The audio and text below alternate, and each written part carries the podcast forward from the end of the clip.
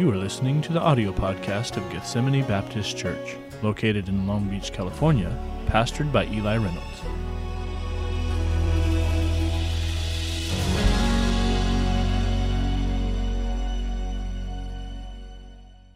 Alyssa, let's take our Bibles this morning to the book of Luke, please. Luke chapter number 5. Some good songs this morning. That, uh, Lord, I Need You, that's, uh, I sing that song almost every morning in my quiet time, and, and I sang it this morning, and that's just a powerful song, and, and just uh, all the great singing. And thank you for bringing a great spirit with you to church. Um, we've got some folks here that are either guests or visiting, and some folks back. Is that Brother Haynes I see back there? Brother Haynes, good to see you, brother. Been in Oklahoma and all these places, and happy to have you back in town. Always looking sharp. And uh, my mom is here, and uh, so she was here on Wednesday. We're thrilled to have her in. And okay, all right, go ahead, mom. You get a hand clap. I want you to know they never clap for me. They just never ever do they clap for me. But uh, but so we're glad to have my mom here visiting. The kids are thrilled, and and uh, our dog took to mom so fast. you know, little Bowser, our dog, and uh, so I think he doesn't love us anymore. He loves mom more. But uh, we're glad to have her for a few weeks with us. Um, I do want to just uh, quickly say, please pray for Miss Barbara Almeida. I just got a text a little bit ago that she was rushed to the hospital this morning, one of our older members, and uh, so pray for Miss Barbara if you would. And then also want to encourage you uh, tonight we will be voting on two deacons uh, that are co- wanting to come on to the team that we've asked to come on. And uh, Brother Fred Dickinson will be voted on tonight. And then Brother Julius Kabakungan. And uh, if you don't know who they are, during the business meeting tonight, they're going to give a little testimony so you can get to know them a little bit. But uh, they're, they're faithful, so I'll talk about them a little bit tonight. So I tell you that just in case you don't like them and you want to come vote them down, all right? But uh, no, I'm just kidding. But so we'll we'll do that tonight. And then, uh, as you're getting to Matthew cha- or Luke chapter five, whew, almost did it again. Almost changed up the passage on you. Luke chapter five. Um, I want to encourage every couple to sign up for couples conference. I know, I know, almost every year, some of you probably think, do I really need it? You know, it's, it's, a, it's, a, it's a Friday night, Saturday morning, but no one ever leaves our couples conference thinking, what a waste of time. Everybody leaves refreshed. You need the fellowship, you need the teaching, you need the camaraderie, you need the tri tip that's going to be there Friday night. Some of you are like, What'd you say, Pastor? I didn't hear a thing before that, but you said the two magic words. Well, it's a hyphenated word, but you get it. And, uh, and so you're, you're going to need to be there for that, okay? So uh, sign up today. And like Brother Josh said, even if you can't pay, that's fine uh, right now. Sign, sign up so we know what's going to happen and who's going to be there. And we're going to have a great time. We really, really are. It'll be awesome. Luke chapter 5. And um, thank you for being here. If you are a guest and on your way out, make sure you stop and get a gift bag and make sure I get to meet you, please. I would love to meet you if you're a guest with us today. We are going in our series, we're on our third message in the parables of Christ. And the parables of Christ, and I've kind of subtitled this Stories That Change Lives. And uh, that's what the parables are. It's uh, it, Jesus would tell a story, but it was an earthly story. He was relating, almost like an analogy, relating something here with a heavenly meaning. He's saying, here's a story to help you understand what heaven and the kingdom of God is like. And so that's what we see in Scripture here. And uh, last week I told you I'm not going to go chronological order. Well, guess what? I am going to go chronological order. I flipped it on you. I'm going back and I'm going to do chronological order of the, of the parables of Jesus. And I want you to see here, we're going to look in Luke, but then we're going to turn to Matthew and see the parallel passage of this particular uh, parable that we're looking at. And today the message is entitled Wardrobes and Wineskins. Hmm. So you're like, what in the world is Pastor talking about? Well, you may remember some, uh, uh, some things Jesus said about garments and wineskins or bottles. And uh, so we're going to look at that parable uh, that uh, Jesus gives here. Luke chapter 5, verse 36. Here's what the Bible says. And he spake a, uh, also a parable unto them.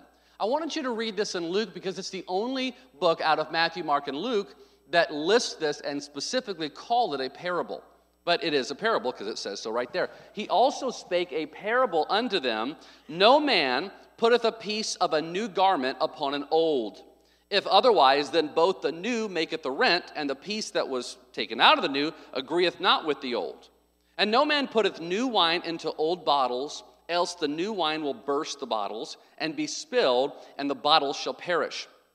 But new wine must be put into new bottles, and both are preserved. No man also having drunk old wine straightway desireth new, for he saith the old is better. What? Some of you may be thinking, what? What does this mean? I don't know. We're just going to pray about it and dismiss today. And no, let's go to Matthew chapter 9. Go back two books in your Bible. First book of the New Testament, Matthew, Matthew chapter 9. Matthew chapter number 9. And I, I like reading this parable in the book of Matthew because the parable takes place in Matthew's house. And you'll see that here in the other in, the, uh, in, Mark and in Luke, they list his name as Levi, the son of Alphaeus, but it's the same name. It's, it's, it's Matthew. Uh, must have been a middle or surname or something. But uh, you'll see here, Matthew calls himself Matthew. So we know that's who it was. And in verse number nine, and as Jesus passed forth from thence, he saw a man named Matthew. And this is again Matthew writing this, sitting at the receipt of custom. And he saith unto him, Follow me. And he rose and followed him. Came to pass as Jesus sat at meat in the house, behold, many publicans and sinners came and sat down with him and his disciples. And when the Pharisees saw it, they said unto his disciples, Why eateth your master with publicans and sinners? But when Jesus heard that, he said unto them, They that be whole need not a physician, but they that are sick. But go ye and learn what that meaneth. I will have mercy and not sacrifice. For I am come to call the righteous, but not, uh, not come to call the righteous, but sinners to repentance. Then came to him the disciples of John, saying, Why do we and the Pharisees fast oft or often, but thy disciples fast not? Jesus saith unto them, Can the children of the bride chamber mourn as long as the bridegroom is with them? I mean, if you're having a, a wedding and you're the, you know, uh, what are they called? The not the best man, but the groomsmen, and you're with the groom, are you going to be oh, crying? No, you're going to be partying up, having a good time. And uh, he, he said, But the day shall come when the bridegroom shall be taken from them, and then shall they fast. And then he gives this No man putteth a piece of new cloth onto an old garment, for that which is put in to fill it up taketh from the garment, and the rent is made worse. Neither do men put new wine into old bottles, else the bottles break, and the wine runneth out and the bottles perish, but they put new wine into new bottles, and both are preserved. So we're going to take a look at this scripture and see what it's talking about, and see uh, uh, uh, what is the main interpretation of it, and then some applications. And I want to just give you a warning at the beginning. That there, there is deeper water here that we're going to be treading in. And maybe you're new to church, and, uh, and if you are new, or maybe you're a guest today, or maybe you've just been a little while, some of the stuff may not click yet with you. But there will be a lot of practical things that you will absolutely get and be able to take home with you. But uh, so I just want to tell you in advance there will be a little bit of deeper theology here that we're looking at, but that's not a bad thing. That's a good thing. Let's pray together and ask God's blessing upon the service. Father, bless the rest of this time we have together. Lord, help me and, and my limited knowledge and, and, and verbal abilities not to get in your way. I pray, Holy Spirit, you would speak today in, in our hearts and work in our lives as to what we need to do with the message today. In Jesus' name I pray. Amen. Look at your Bibles again, please, if you would. Matthew chapter 9, verse 9. As Jesus passed forth from thence, he saw a man named Matthew sitting at the receipt of custom. Matthew was a publican. What's a publican? A publican is a tax collector. So now you already know Matthew was super popular with his friends. He was a tax collector. And it says that he was sitting at the receipt of custom. What's that mean? It means a tax booth. So he's just sitting there waiting to, for you to go pay your taxes. You know, probably not a very popular guy, but it came to pass Jesus sat at meat in the house. So what had happened in between there? Luke, the book of Luke tells us that Matthew made a great feast for Jesus because Jesus came by and, and told Matthew, hey, follow me. Follow me. And Matthew says, absolutely. Gets up, he goes home, and in his own house throws a big party. And he invites, who, who does a publican or a tax collector have as friends? Other tax collectors. And so he invites the, pub, the other publicans there and, uh, and sinners. Now, what does, it, what does it mean when it says sinners there? Because we're all sinners, right? We've all done wrong. We've all fallen short of the glory of God. The Bible says everybody is a sinner. So, why is it specifically listing sinners there? Sinners would be uh, uh, uh considered that because they were social outcasts. And they were social outcasts by the Pharisees because they didn't obey the law. So they were just kind of like we're not doing what you say. We're not doing what the law says. Uh, so the Pharisees, the religious leaders of that day, who really were, were exacting upon people their own rules and laws, not God's, they, they said, We're not following that. We're not doing any law. And so they were considered sinners. They were outcasts. So he's got a bunch of tax collectors and a bunch of rebels at his house. Imagine that. so as we look down here, Jesus answers the Pharisees and says, Hey, I, I, he, he didn't come uh, uh, call, to call the righteous to, to repentance, not the people that are self righteous in their own eyes. He came to save the people that know they need it, the sinners. And we all need it, but it's a matter of not whether we see it. And he says, Hey, it's not the people that think they're uh, perfectly healthy that need the doctor, it's the people that are sick. And he said, I'm coming to find the people that know they need a Savior, that know they need Christ. And, and, uh, and he came to, to save those people. Of course, he came to save everybody, but certainly some people know they need it. And uh, one of the prerequisites to actually trusting Christ as Savior and going to heaven is you got to know you need it. You got to know that you're on your way to hell to pay for your own sins, but Jesus died on the cross so that you wouldn't have to pay for them. And he says, Hey, I'll, I'll, freely give you that, but, but, but if you think you can earn it by being self righteous, you're never going to get it. You have to know that you're lost and, and you need a Savior. And so that's the message he's giving. Then the disciples of John the Baptist come up and say, Hey, why are we fasting? And you guys and your, and your disciples aren't fasting, they're not going without food. And Jesus said, Hey, they've got me with them. And I'm going to leave, I'm going to be crucified. I'm going to rise again and go to heaven. And then there'll be mourning. And then they're going to experience tribulation. And then they're going to go through hardships. And then they're going to be, trust me, they're going to be fasting and praying when I'm not here. So that's the kind of the interpretation of what's happening here. But look down, if you would, please, at verse number 16. No man putteth a piece of new cloth onto an old garment. So this is the parable. it's a wardrobe, the garment, and it's a wineskin, the bottle, which we'll talk about in just a second. So it says, No man putteth a piece of new cloth unto an old garment. Then verse 17, neither do men put new wine into old bottles. Now, the word bottle there is not what we would think about when we think, you know, you got like your hydro flask. Some of you got that. Some of you may just have a flask in your pocket. I hope not. I don't know. But, uh, you know, you, you, may have something with you today.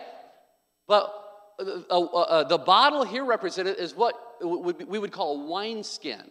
And like, you know, they would take an animal and dry it out and form this like this bag out of the skin. You've seen that. And they throw it across the camel and it's got water or something or wine on both sides, uh, grape juice, things like that. That was, that was, you've seen the old westerns, they take the thing and they tip it up like that. That was the bottle. That was the wine skin that is referred to here. So he's using the analogy in verse 16 of patching an old garment with a new cloth and placing wine or grape juice that has just been crushed or squeezed into an old wine skin. Now, I think him using the analogy of an old garment being patched up would probably have been a perfect analogy with the publicans and sinners that he was eating with. They probably would have had clothing that was patched. They probably would have understood exactly what he was mean, uh, what he was meaning. So in verse 16, when he says, "No man putteth a piece of new cloth onto an old garment. Here's what that means, and then I'll tell you what it spiritually means. What it means here is that if you were to put a new, unshrunk, unshrunken, unshrunken, whatever that word is, hasn't been shrunk. I don't know. You know what I'm talking about, okay? An unshrunken piece of garment. If you were to take a new piece and put an unshrunken piece of garment onto an old piece of, of garment that's been stretched, that's been faded, that's kind of worn thin, what would happen is when they would go to wash that clothing, the new garment, the new patch would shrink and contract, and it would rip the garment all around it. That's what it was saying. And so that's what that means there. It's saying if you, if you get it wet, it's gonna, it's gonna tear the garment even worse than it was before you tried to patch it. in verse 17, when it talks about no, no man, do, neither do men put new wine into old bottles, else the bottles break, and the wine runneth out, and the bottles perish. But they put new wine into new bottles, and both are preserved. New wine is unfermented wine. And unfermented wine expands during the fermentation process. The gases and things that are released causes it to expand. And if it was an older wineskin, it would cause that older one that's been worn out to burst. The gases inside would cause it to burst. But a newer wineskin would be more pliable, would be more stretchy, and be able to stretch out and hold the new wine. That is what the understanding of the passage is. But what did Jesus mean by that? What does that parable teach us? The, the, the main teaching that Jesus is trying to get across, and remember, he's speaking to those people with ears to hear, those that actually want the truth. That's who Jesus is speaking to. And uh, because the other people are not going to hear what he has to say anyway. So he's saying, for those that have ears to hear, the teaching is that, is, is that Jesus, what he was coming to teach, was not going to be an addition to the old law. He was not coming to teach, to add to the Levitical law. He, he, that's the old garment. He's not coming to patch up what the Old Testament says about ceremonial sacrifices and ceremonial laws. He's, he's coming and he's teaching something new. He's teaching something new. He's not forcing his teaching into an old system. And for all these years in the Old Testament, people had been doing animal sacrifices. They've been following all these dietary and ceremonial laws, all these religious rituals and religious rites. And Jesus is saying, Look, what I'm going to come teach doesn't fit in with that. This is new. Whereas before you needed animal sacrifices, Jesus is coming to be the sacrifice once and for all. Jesus didn't come to, to, uh, to just you know, do away with the law. He came and he fulfilled the law. And because he fulfilled it, those things aren't needed. Th- those religious rites and rituals aren't needed because all they were doing is picturing Christ. And the Old Testament law was not perfect, it couldn't save you. Oh, I kept the law, so I get to go to heaven. No, that's not what happens. That's not how it is. It was pointing you, and the Bible says it was a schoolmaster to show you that you're not perfect that you need Jesus Christ. So uh, that's the new doctrines that he's teaching. They do not match with the doctrines of the Pharisees. They do not match with the older doctrines. He's stating, and, and he'll state again and again through Scripture, that you cannot mix the old religious rites with new faith in Jesus Christ. You cannot do that. That's not what he's doing here. Jesus came and he ushered in the new covenant. We're reading the New Testament, right? New covenant. That's what it means. And he ushered that in. And now it's a, a, a, he fulfilled the law. It's a state of grace. It's a state of opportunity to, to trust in Jesus Christ as your Savior and not to just trust by faith in God providing a sacrifice. They now have the sacrifice of Jesus Christ. They see him with their eyes. They're going to look upon him uh, on, on whom they have pierced, the Bible says, and they're going to see him sacrifice himself for their sins. And Jesus saying, now you look to me. You look to me. Look at the cross. Look at Christ and live. Look and live, is what he's going to say to them. So that's the teaching of what he's doing there is that people are now living with the opportunity uh, uh, of a new doctrine, of a, new covenant where they can accept Christ as their Savior because they've seen Him. The old garment, the old garment that we see here, it represented in some ways the moral or legal righteousness of the Pharisees. They, they, they obeyed the moral law, they obeyed the ceremonial laws, but it was an imperfect system because that law could never save anybody. Nobody ever got saved by obeying the Old Testament law.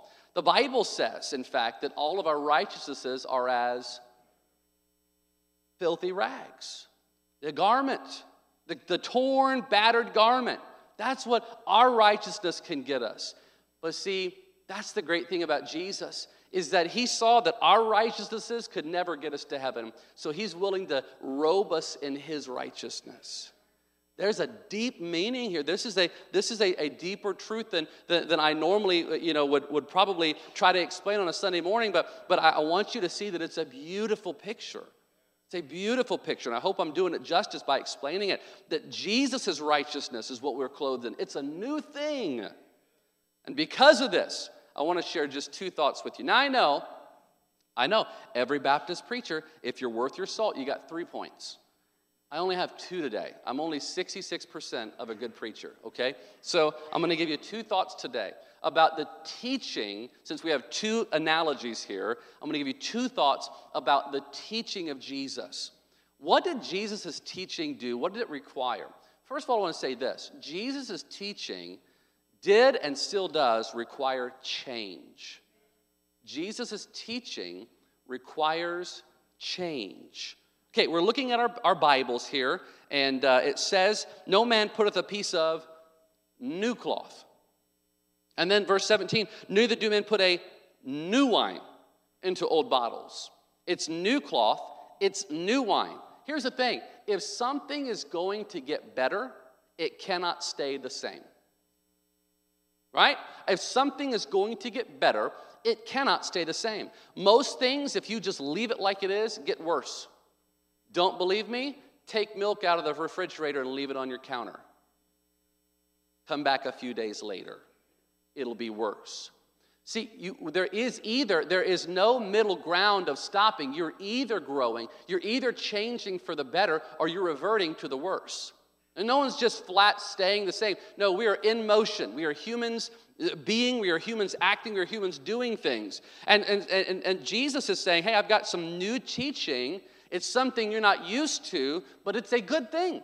It may require some change. Here's what I love Jesus, eh, eh, this is so cool to me. Jesus came to save, the Bible says. Jesus came to be in the regeneration business. He's regenerating, he's completely making something new. The, the old garment that we see here could also represent our flesh, our old nature. And you know what? Our sinful flesh cannot be mended. You can't patch the flesh. You can't say, well, it, you know, the person I was before Christ wasn't all that bad. So Jesus, just plant yourself on me and, and we'll be good. And that's what so many people try to do. They live in their sinful flesh without being regenerated, without being transformed by Christ at salvation, and they just want Jesus to just patch up something. And that doesn't work because Jesus is not in the repair business when it comes to your flesh, He's in the regeneration business. He doesn't want to just patch up the old, He wants to give you something brand new. I'm glad that when we get saved, that, that we're not the person we used to be. I think about Brother Cole and I think about the testimony, since we're already talking about him, he was a DJ on the radio. You know, uh, can you imagine that would have been a great, he'd have been a great DJ and all this stuff. But I tell you what, and, and he would give testimony how his life was, was before he got saved. But man, when he got saved, there was a transformation. God didn't patch up anything, God remade everything about that man. And that's the same thing for you and me, too, no matter how old you are when you get saved. When you trust Christ as Savior, God's not patching anything, He's remaking you completely. Brand new person, brand new a body, brand new everything. We're a new creature, a new creation.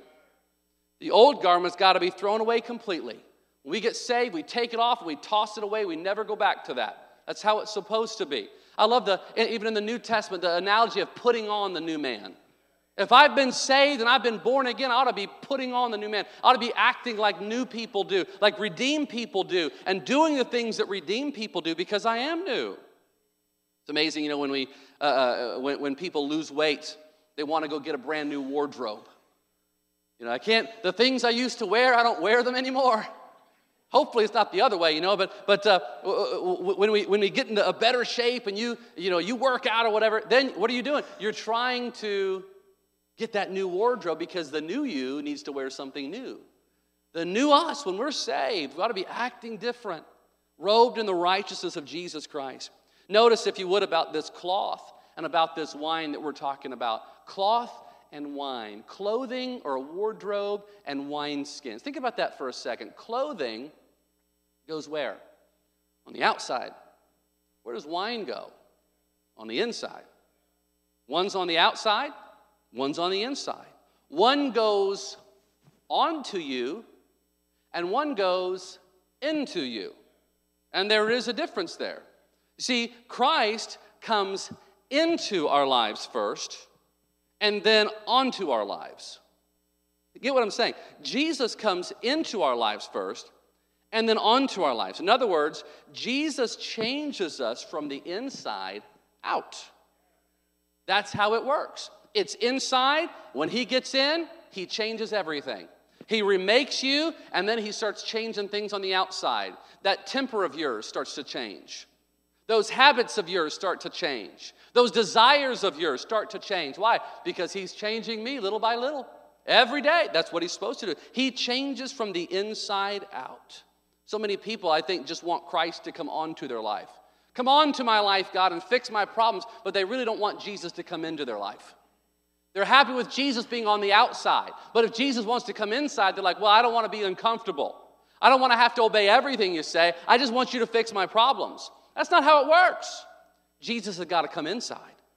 Oh, he stands at the door and knocks, and if any man opens the door, he comes in and sups with them. Hey, that's what he wants to do. He wants to come into your life. He wants the key to every door in your heart. He wants to, he wants to be, have full control in your life because that's when you're at your best. That's when you're at your happiest. That's when you're the most transformed and joyful that you could ever be. Is when you give Jesus full control. That's what he wants. That's what he wants. He wants to come into and then onto, inside out. I was at the country fair that we host uh, every year uh, uh, uh, the past couple years. We've hosted during the, uh, the fall season. We have a country fair where people can drive through and get some goodies for their kids, and people dress up, and we have an awesome time. This year, some of you that worked there probably saw there was a lady that walked through, and she was obviously very inebriated or very high on something. And uh, she came, and we're kind to everybody, you know. Come on through, it's fine. Half our deacons are drunk today. Anyway, but uh, we have a, I'm just kidding, I'm joking. Not the new ones, I'm gonna tell you that. Uh, but uh, I'm just joking. But uh, we, were, we were going through, and, and I saw her, and, uh, and, and, she, and I said, Hey, how you doing? Oh, I'm good. And she was just very erratic. And I said, I'm the pastor. And she went like this. Oh. And she's hiding a brown bag with a big bottle in it. And she had a t shirt on, so it's not like she was successful in the hiding of this thing. And like, I didn't say anything about the alcohol. I didn't say, How dare you? Get off the property. I, no. I said, Come on through. And she said, Oh, it's the pastor, it's the pastor, it's the pastor. And I was like, I'm just like everybody else. You know, give me a drink. I'm kidding, I'm kidding, I'm kidding, I'm kidding. I'm gonna get fired today. All right. But uh, I, she, she was coming through, and I said, Hey, it's no big deal. Oh, it's the pastor. Oh, I, I promise, I, I was just going to pour this out as soon as I left. I'm like, trying not laugh. Uh, it's, hey, we're glad that you're here. Let me invite you to church. And, and I know I, am trying to be good. I'm trying to be good. I'm trying to do right. Hey, I'm really trying to, to do the right thing. And I, I know who God, and I say, it's not about doing what's right. It's about accepting Jesus Christ as your Savior. You don't clean up and then ask Jesus in. You ask Jesus in and he cleans up. That's how you do it. And I was just trying to briefly in the line tell her this. And she walked out, you know, and she walked around the corner. And you know, you won't believe this. She did not pour out that bottle. Unbelievable. Couldn't believe it. I walk down the street sometimes to get to, I walk down the street to get to church every day. Uh, we just live around the corner here. And some of my neighbors will see me walking and I'll see them drop their cigarette and put it out. Or some other things they're smoking and just drop it, put it out. Hey, how you doing? And I'm like, I never said a word. I'm not coming by with a, you know, with like a, a drug sniffing dog and a microscope. All right, what you got going on here? What's this substance? No, I'm not doing that. But for some reason, people feel like when the pastor's coming by, you know, I got to clean up the outside.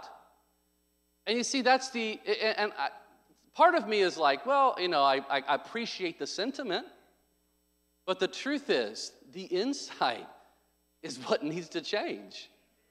If you, look, you can dress up an old dog, but the difference needs to be there needs to be a new dog. There needs to be a new person. There needs to be not, not putting makeup on the old ugly flesh. It needs to be a remaking. It needs to be inside out. The, eh, the, outside, the outside of a person will never truly change significantly unless the inside is changed. There has to be change. And Jesus' teaching doesn't leave you with any options. You either get changed inside or you don't. And that's it. So many people invite Christ into their lives, but then they never let him work on their lives either. And, and, and, with those people that, that have invited Christ in, but he's still not working on their lives yet, we need to have patience with them. We realize, hey, we were once there. We need to grow and we need to allow them to grow. We need to love people that maybe are not perfect yet. Because as you can hear quite perfectly, I'm not perfect yet either. But the Bible teaches us that if Jesus really did transform the inside, Others will be able to see it on the outside. There should be something that people see. Otherwise, did a change really take place? And I want to just ask you this morning before I go to the last point what is Jesus changing in your life? It should be He's changing something. And if you want things to get better, some things have to change. Sometimes we don't like change, but change is necessary. And I want to ask hey, what has changed in your life since you got saved? Uh, hopefully, a lot. Hope you'd say, man, I'm not the same as I used to be. If you're the same as you were before you got saved, what happened to the transformation? Because things should be different. Is there still change taking place in your life? If you're saved, you're not perfect, and we're supposed to be every day looking more and more like Jesus Christ. So change is necessary. And Jesus' is teaching, if you're listening, it requires change. But secondly, Jesus' teaching requires choice. Jesus' teaching requires change He's going to transform your life if you'll listen to him. But Jesus' teaching requires choice. Everybody that hears the teaching of Christ is faced with a choice. You will be faced with a choice today. You're faced with a choice right now whether to tune me out until I tell another illustration or to listen. The Pharisees heard Jesus teach in person. In person. They had a choice, they chose poorly. The disciples heard Jesus teach in person, and they chose pretty well, except for Judas. There, there's so much teaching in the world that claims to be from God. So much teaching. But, but we, we know many of those things are not true. There are false teachers and charlatans everywhere. Many of you may not know the name Oscar Romero Ortega Hernandez. It's a mouthful. Oscar Romero Ortega Hernandez. In 2011, when, when uh, Barack Obama was president of the United States, Oscar, I'm just going to refer to him, not our Oscar, but this Oscar, um, attempted to assassinate President Obama. He didn't get very far. He was stopped in Pennsylvania. Obama was in San Diego with his wife, so he didn't get very far. But he was, his, his plan was to try to assassinate Obama because he believed that Obama was the Antichrist. Probably went to some churches that said such stupid things. But he believed Obama was the Antichrist, and he believed that he was the reincarnation of Jesus Christ. So that should tell you the fruit loop that we're, I mean, the, the person that we're dealing with here. He claimed to look exactly like Christ, and he claimed to be the modern day Jesus Christ. And because of that, because he's so much like Jesus, he thought, I should kill who I think the Antichrist is. There's about 57 things wrong with that. You know, but, but scripturally speaking, humanly speaking, all of that, I don't mean to mock the guy, but obviously he, he was a few fries short of a happy meal, if you know what I mean. And he's here, and he's, he, I'm the modern day Jesus Christ. There's another guy named Sergei Torop who was a Red Army patrol officer in Siberia. This was uh, recently. He lost his job as a Red Army patrol officer, and a year later, he started the Church of the Last Testament in the Siberian forest. How would you like to go to church in the Siberian forest? You guys like, oh, it's cold in here today. It's not the Siberian forest. Here's the thing this guy has gathered about 10,000 people in the Siberian forest. This guy all of a sudden grew his hair out real long because he thinks that's what Jesus looked like. Claims to, you know, they, they celebrate Christmas on his birthday because, you know, he's Jesus in his own mind. Here's another one for our Mabuhay class. There's a guy named by the name of Apollo, and I think it's Quiboloy. He founded what's called the Kingdom of Jesus Christ. Hey, we know who founded the Kingdom of Christ now. It wasn't Christ, it was Apollo. The Kingdom of Jesus Christ, the name above every name. That's the name of his organization. It's in Davao, Philippines. I hope I said that right. He claims to be the appointed Son of God. He claims to be the Savior of the Gentiles. And he claims to have lived without sin since 2005.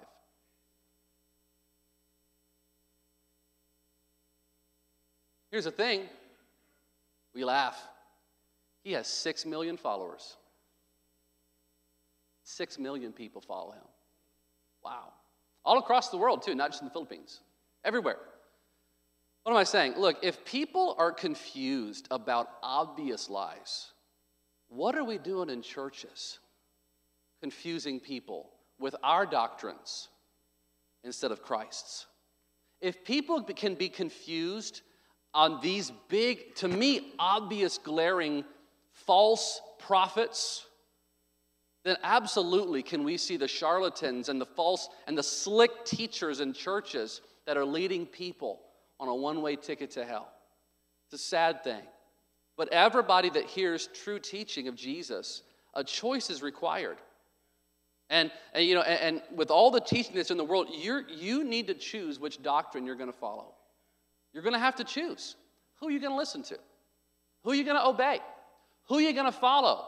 Are you going to listen to the world's teaching? You going to listen to a religion's teaching? Are you going to listen to a religious teacher's teaching? Or are you going to listen to Christ's teaching? Because this church will fail if we cease to preach what Jesus said. Now, I'll tell you, we could get a big crowd. I could give you a four step process right now to get a big old crowd in this church.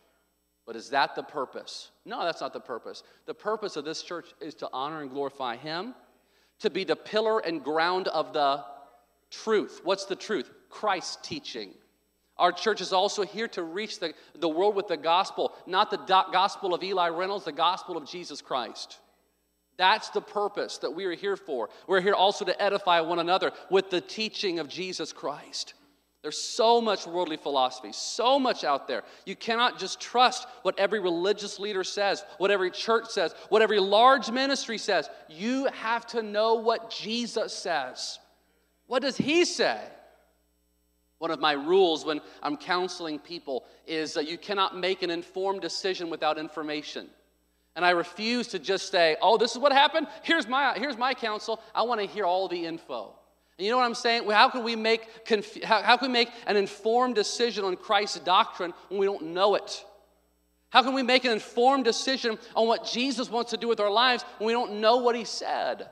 So we have a choice to make every time you come to church, every time you sit in Sunday school, every time you open your Bible, every time you hear teaching of the Word of God. Are you going to listen to Christ's teaching?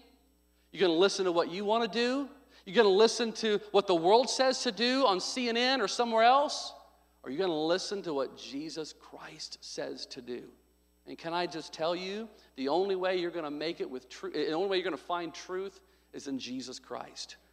The Bible says, Jesus saith unto them, I am the way, the truth, and the life. No man cometh to the Father but by me. That's what Jesus said. So today you're faced with a choice, and hopefully you're faced with a change. If you're here today and you've never accepted Jesus Christ as your Savior, boy, Jesus wants to change your life. And it is so much better than the life you have lived. It's, it's a joy filled life. It's an awesome, wonderful life. And you get to have direct communication with Jesus and God. I want to encourage you if you have made a change, if you have accepted Christ, Hey, don't go back to wearing the old garments. Act like a Christian. Let Jesus come inside, but let him come onto your life too. Let him change not just the inside like the wine, but the new garment. Let him make your, your outside match the inside. Let Jesus change you. And then I want to encourage you to, to choose very carefully the doctrine that you listen to. Choose very carefully the podcast you put in your ears. Choose very carefully the religious books you read get back to this book right here. That's the book we need. That's the inerrant, infallible, perfect Word of God. Let's get back to that. Father, I thank you for the message from the Word of God today. I thank you for